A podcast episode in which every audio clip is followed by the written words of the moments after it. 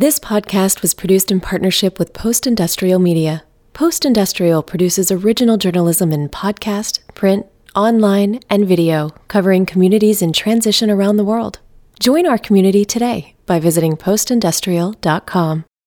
Somehow, there's no swearing in this episode. But be aware, there is a wholesome Western alternative to a four letter word. Okay, here we go. So we can go follow along that with that feed tractor while Okay. he's chopping it into the mangers. Or we could go chop some ice in these, our water troughs have to be chopped out this morning because the ice is built up. Let's chop some ice. Neat, I was afraid you'd say that. I'll hold that and you chop the ice.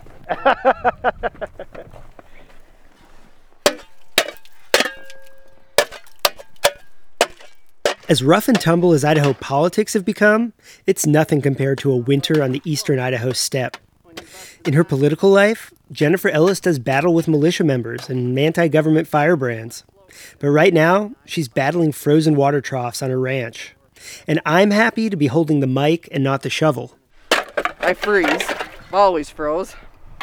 So I bought a pair of electric socks. And they ran off of two double D batteries, or two D batteries.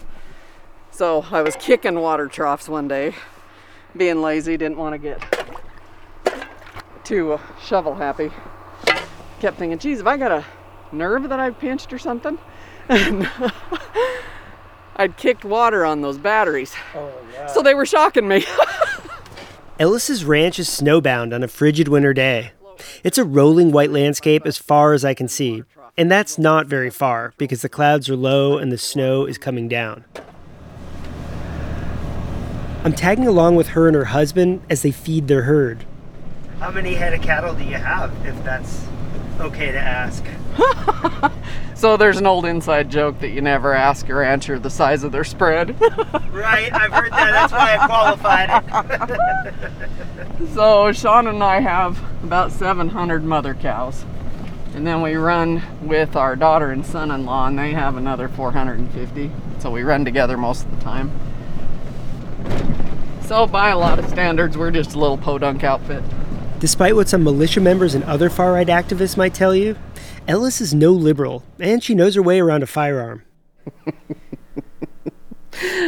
Well, I mean, you had to kick your way into the back seat of my pickup today again with was there two rifles back there? I don't know. yeah, yeah, I've concealed carried since I was young. I I think you might be hard pressed to get in a vehicle around here that didn't have a weapon of some type in it. She's a third generation Idaho rancher who's been in Republican politics much of her adult life. She and her husband have been operating this ranch for 35 years. Desert ranches. They're not what you might call uh, the most beautiful places in the world, but but they function. I mean, I know that you've been shocked that this doesn't look like Yellowstone. It's bleak and kind of endearing. I could spend all episode waxing poetic about ranch life, but this is a podcast about militias and politics, not ag. So Ellis's day job is obviously ranching. Day and night job, really, depending on the time of year. Man, it seems like hard work. But she's also a longtime political operator.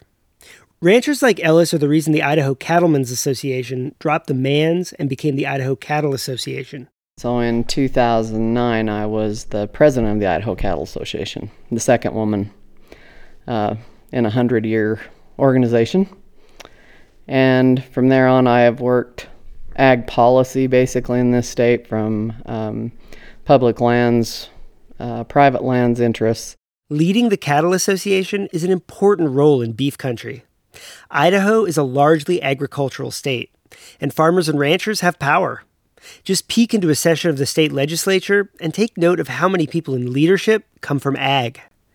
That leap to president of the Cattle Association made Ellis a political player in the state. It also was a job steeped in bringing disparate interests to the table.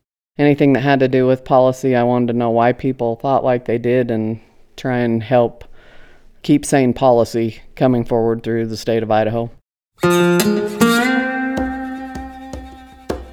So Ellis has long played a role in Idaho politics, but she's hung in the background, working things out behind the scenes. These days, though, she's become an unlikely conservative voice of resistance to far right extremism. And as the far right rides a rising tide across the country, many more like her are fighting back. It's an uphill battle, and it's getting ugly.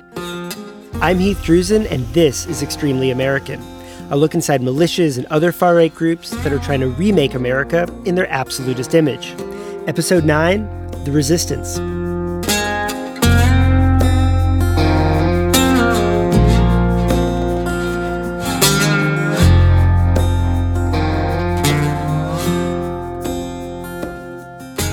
Ellis talks about her time in the Cattle Association with a kind of nostalgia. Those were quaint days when people argued about policy disputes and tried to find compromise. Sometimes, even politely. It's a little different today. What was the latest one that I got called? Commie Socialist Neocon. Yeah. Oh, and I got called a cuck. Had to go look that one up. I'll let you look it up too if you don't know it. But it's the shortening of a sexual insult, a portmanteau with racist roots that's been taken up by ultra conservatives. So, why is conservative rancher Jennifer Ellis getting called a commie? Well, that's because Idaho politics is being increasingly taken over by the far right. And Ellis doesn't like that. Part of what spurred Ellis to action was violent rhetoric, like this speech last year from far right Idaho lawmaker Ben Adams. Now is the time to push back to lay claim to our sovereignty as a state and to the sovereignty of every citizen. And I am confident that if it takes, as Jefferson said, a watering of the tree of liberty with the blood of every tyrant from sea to shining sea, then so be it. When Ellis started hearing more talk like that after the 2016 presidential election, she was disturbed. She saw politicians getting into the state house who were there to fight, not fix problems. I mean, I know this sounds kind of condescending, but we need grown ups in those rooms that folks that are running for office that are willing to scare and intimidate someone who stands up to him, that to me disqualifies him from office. It motivated her to co found the group Idaho Conservatives with a fellow Republican. It's an anti extremist group, a conservative critique of the far right. But it's not exactly the Lincoln Project, that national group of never Trump Republicans who put out videos mocking the former president. No, you won't find anti Trump content on Idaho conservatives. Trump remains popular in Idaho, and sees discussions about the former president as a distraction from the goal. If you're trying to accomplish something politically in Idaho without Trump supporting Republicans, well, good luck. The group has printed exposes on far right politicians and activists. They've called out what they see as extremism, and they're almost exclusively calling out their own party. I've been really disappointed in uh, the GOP when I'm not seeing any solutions coming from the GOP. I'm seeing fear mongering and dragging out the big lie of a stolen election. I'm seeing them trying to villainize anyone that doesn't fall in line, including members of their own party. But Ellis had been wandering in the wilderness a bit before 2020. There wasn't much of an organized anti extremist resistance, and the far right was winning battle after battle. Then came the pandemic. Ellis says the far right was ready to pounce on just such a crisis. They were so far ahead of anybody that might have had a counter narrative that it just flooded the airways. So, yeah, they people who were trying, you know, our healthcare professionals, our good um, elected officials that were trying to get ahead of the misinformation, they were taking a knife to a gunfight. Far right groups immediately protested any pandemic restrictions. No matter what medical professionals said, they treated COVID 19 as a minor virus or even a hoax. But that crisis also brought an opportunity. It gave Ellis's lonely anti extremist fight some backup. My name is Mike Satz. I am the executive director of the Idaho 97 Project. The Idaho 97 Project is another anti extremist group. The name is a shot at the 3% militia, as in, we're the other 97% of people who aren't into preparing for armed conflict with the government. As you've heard in previous episodes, the Idaho chapter of that militia is very active in state politics. On the surface, Mike Satz is pretty different from Ellis. He's a lawyer by training, spent some time in academia as a law school dean, and leans Democrat. The Navy veteran has an affinity for old motorcycles. He's often seen around Boise riding this throwback Russian model he showed off to me in his garage. It looks like an old World War II sidecar. Satz had already been worried about extremism. But before the pandemic, the Idaho 97 was more of a meme than a group. But in March of 2020, The same month the first cases of COVID 19 were found in Idaho, the Idaho 97 became official. Satz and two other Boise activists formed an LLC, with Satz as executive director. They got down to business, battling extremism at the local politics level. And that's hard work. He's talking nitty gritty about county commission and school board seats, even library boards. There's a concerted effort by extremist organizations and groups uh, to take over local institutions and, and, local elected positions. And this goes for school boards, library boards, municipal, all county and municipal positions. And it's happening everywhere, and they're actually showing more success at that than they are on the national scene. And in 2021, Satz's group found themselves with a crucial local battle. It was June in Ada County, by far the most populous county in Idaho and the sheriff had abruptly resigned. That left it to the county commissioners to elect a new one. The outgoing sheriff was a Republican, and commissioners took the top three picks from the Ada County GOP Central Committee. At first, it all seemed pretty ho hum. All three were law enforcement veterans. But then Satz and others started digging into one of the candidates, Doug Traubel.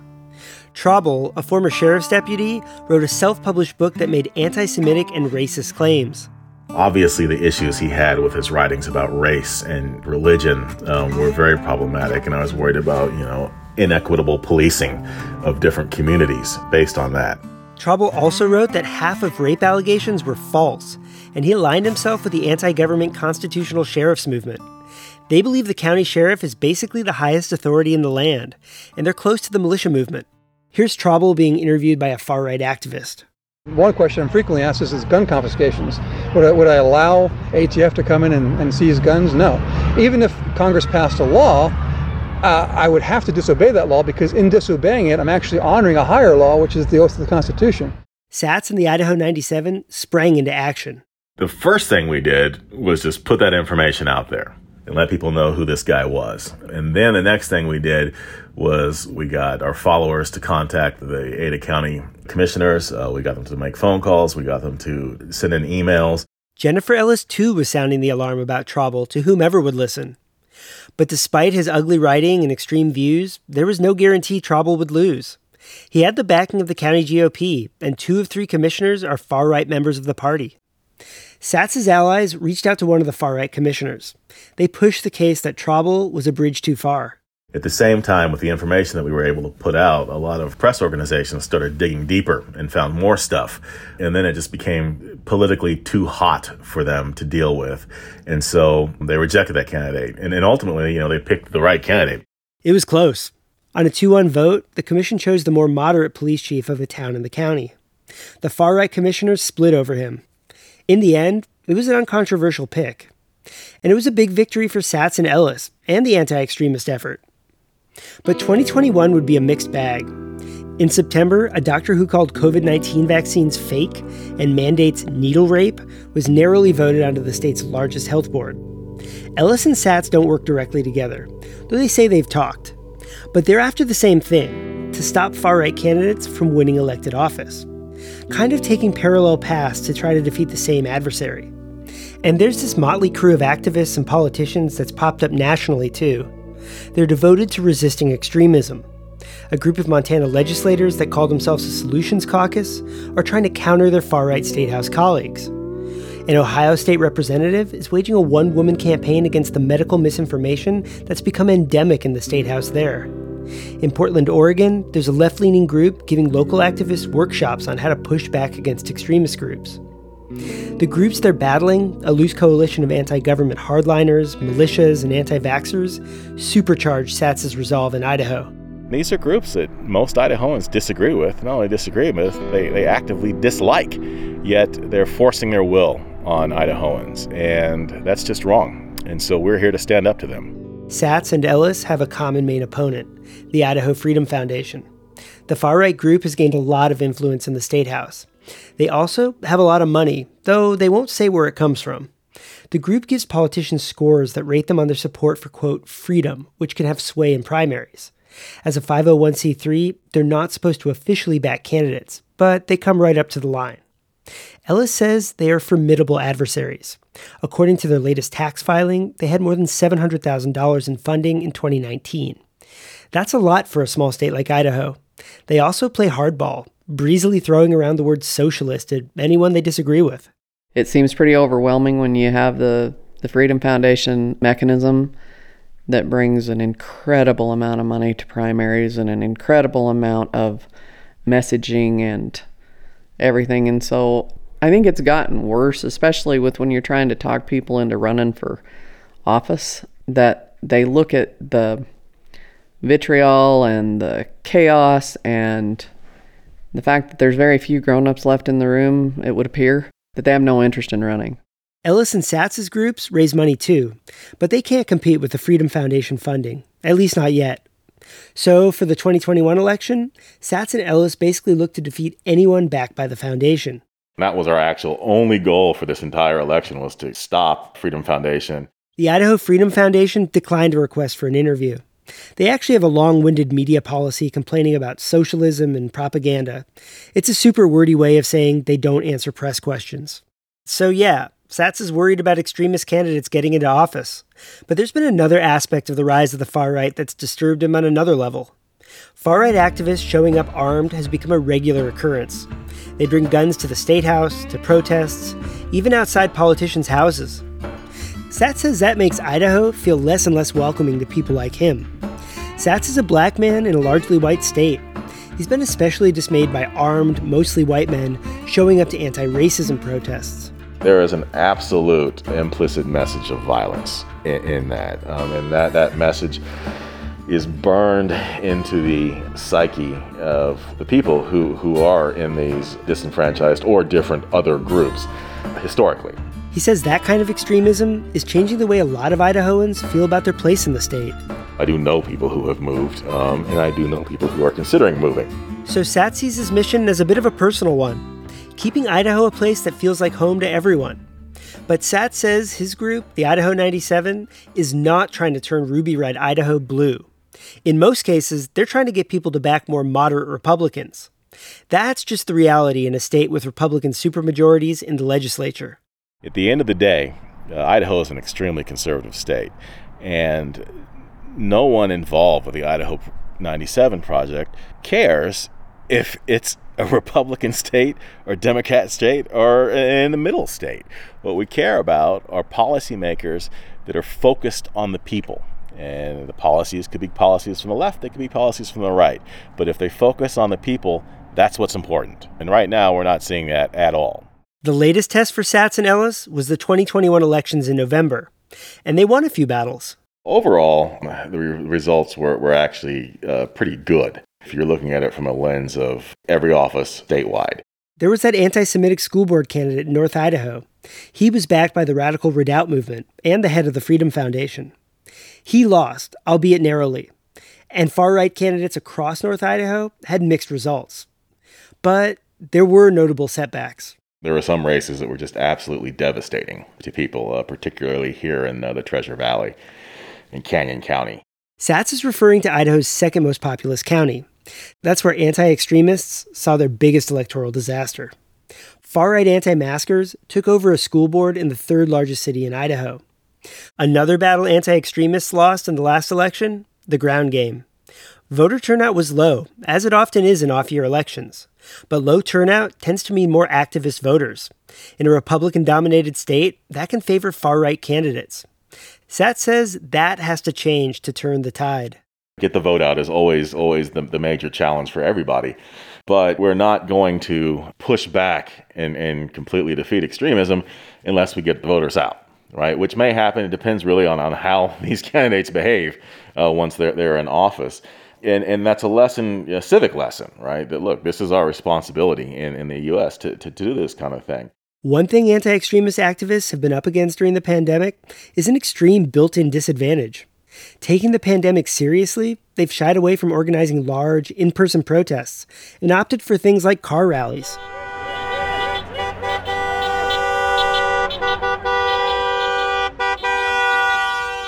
Meanwhile, their political foes have no such hesitation. In their rebellion against any pandemic measures, it's part of their strategy to gather unmasked in large groups. In 2022, Ellis and Satz face their biggest challenge yet. An entire slate of far right candidates is making a run at multiple statewide offices, including governor. If you listen to episode 6, you'll remember the state's militia friendly Lieutenant Governor Janice McGeachin. She's the one in full rebellion against the current governor and fellow Republican Brad Little. That is why I am running to be your next governor of the state of Idaho. If McGeachin and her far right allies are successful in their campaigns, Idaho government would likely swing far to the right. It could mean sweeping policy changes and even a potential showdown with the federal government. That has spurred Ellis to redouble her efforts. She recently started another anti extremist group, this time with some prominent Republicans backing her. It's a bipartisan, though largely Republican, political action committee with the goal of actively supporting moderate candidates. She's trying to stop candidates like McGeachin and militia leader Eric Parker. He's running for state senate. If we want to see business in Idaho leave because of this hateful, chaotic, juvenile approach to politics that we've started to take in this state, then I guess we're going to surrender it to the folks like Eric Parker and company. And I'd hate to think of what making a living in this state looks like then.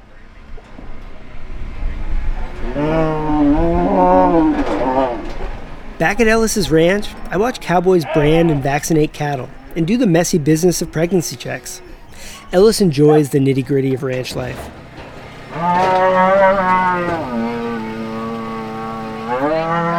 And she seems to love Idaho, but it doesn't always love her back, at least not in politics these days.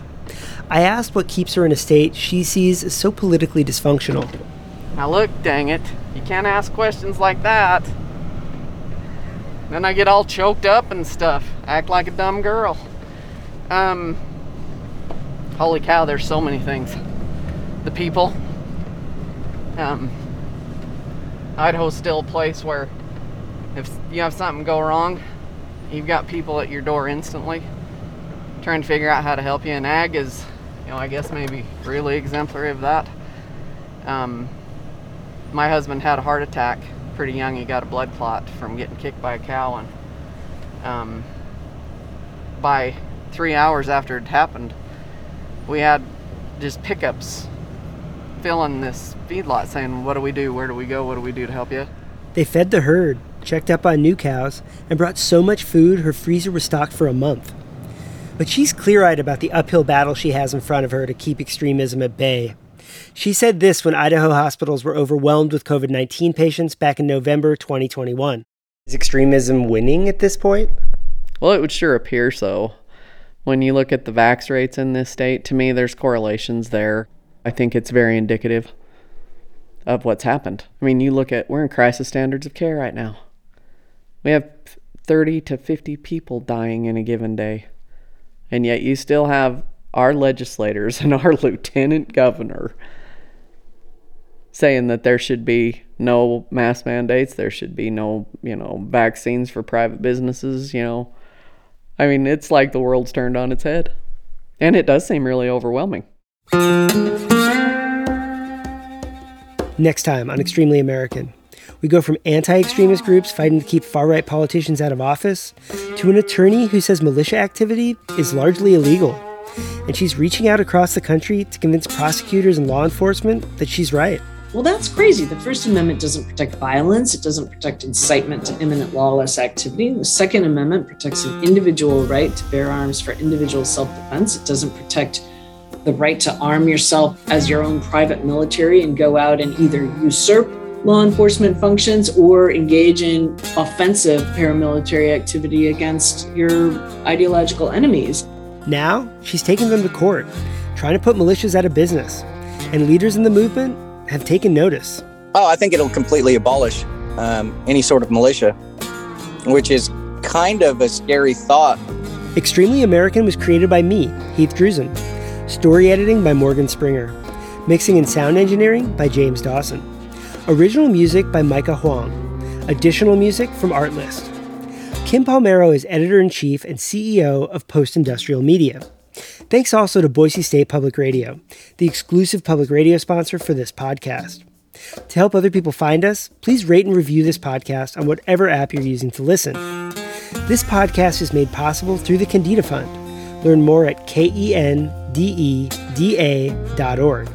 And from the Joyce Foundation, joycefdn.org.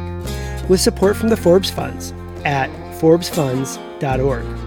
For photos from this series and some companion articles, head over to postindustrial.com.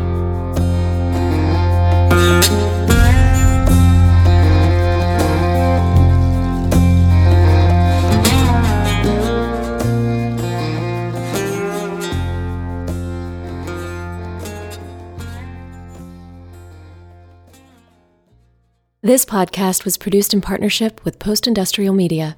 Post Industrial covers people, culture, and ideas for post industrial communities around the world. Visit postindustrial.com to learn how you can join the post industrial community.